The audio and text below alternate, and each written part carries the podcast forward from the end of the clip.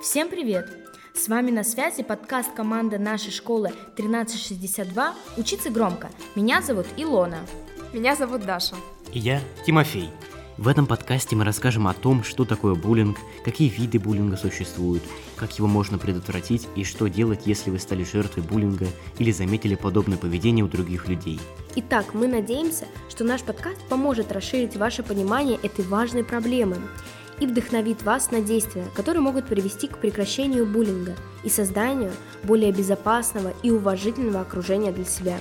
Итак, начинаем!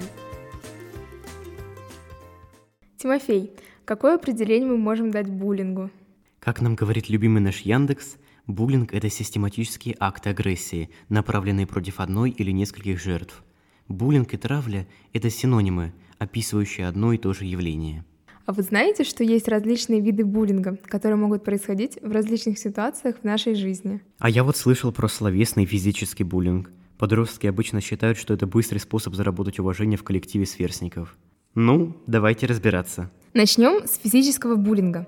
Это форма, которая проявляется в физической агрессии. Вербальный или словесный буллинг – это форма травли, которая может включать в себя оскорбления, угрозы, комментарии, которые унижают человека. Социальный буллинг – это форма буллинга, при которой человек или группа людей используют свою власть или социальное влияние, чтобы исключить или изолировать другого человека из социальной группы.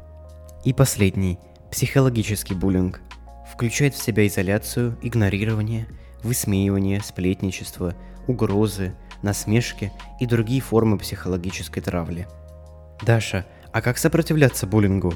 Какие мы можем дать советы? Во-первых, не нужно молчать. Если вы стали жертвой, не стесняйтесь говорить о том, что происходит, кому-то близкому, например, другу, родителю или учителю. Они могут предложить вам поддержку и помощь. Не молчать, конечно, важно, но что еще более важно, так это быть уверенным в себе.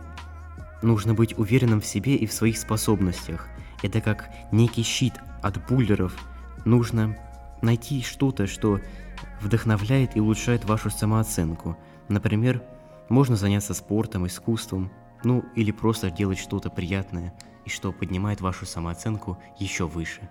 Не реагируйте на провокации. Агрессоры стараются вызвать вас на эмоции, они хотят вашей реакции. Если вы научитесь не реагировать на их провокации, то это может снизить вероятность того, что они будут вами интересоваться. А также не оставайтесь в одиночестве.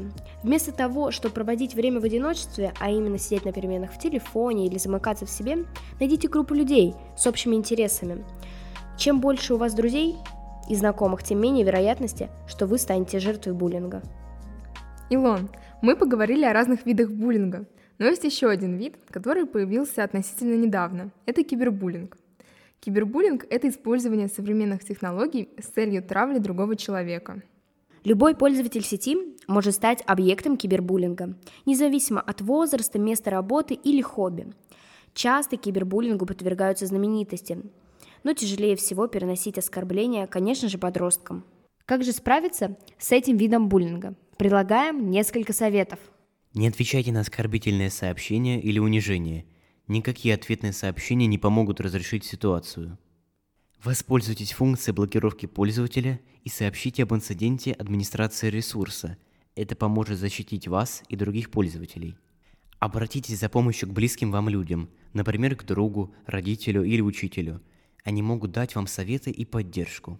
Если вы знаете буллера лично, попросите помощи взрослых, чтобы вместе обсудить ситуацию и найти решение проблемы.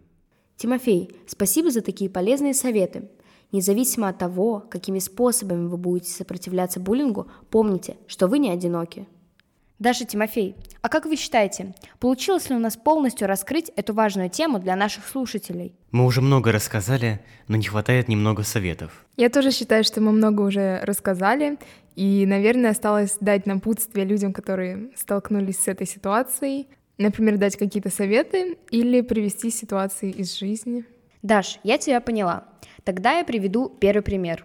Если вы боязливый и очень скромный закрытый человек, то стоит перебороть все свои страхи и попробовать с кем-то коммуницировать. Ну, с этим я согласен. А что, если ты вот настолько застенчивый, что не можешь вообще никому подойти? Тогда можно записаться на какие-то дополнительные занятия или секции вне школы, так как там можно будет познакомиться с новыми людьми и, скорее всего, вы подружитесь. Ребята, конечно же, если вам показалось, что мы не до конца раскрыли данную тему, вы можете посетить портал московского образования «Вместе против буллинга» bullying.школамосква.ру Также на этом сайте огромное количество информации для детей, родителей и учителей. На сайте bullying.школамосква.ру огромное количество памяток, советов от психологов, видео и комиксов на тему буллинга, которые могут вам помочь. Вместе против буллинга на сайте bullying.школамосква.ру Ребята, мы не хотим, чтобы никто из вас столкнулся с темой буллинга. Буллинг не должен иметь места в нашей жизни, и мы можем сделать все возможное, чтобы избежать его. Не забывайте, что каждый из нас может сделать мир лучше. Мы можем быть добрее, говорить комплименты, поддерживать и уважать друг друга. Мы очень надеемся, что вам понравился наш подкаст, и вы смогли подчеркнуть полезную информацию для себя. До новых встреч! С вами была подкаст команда «Школа 1362». Учиться громко!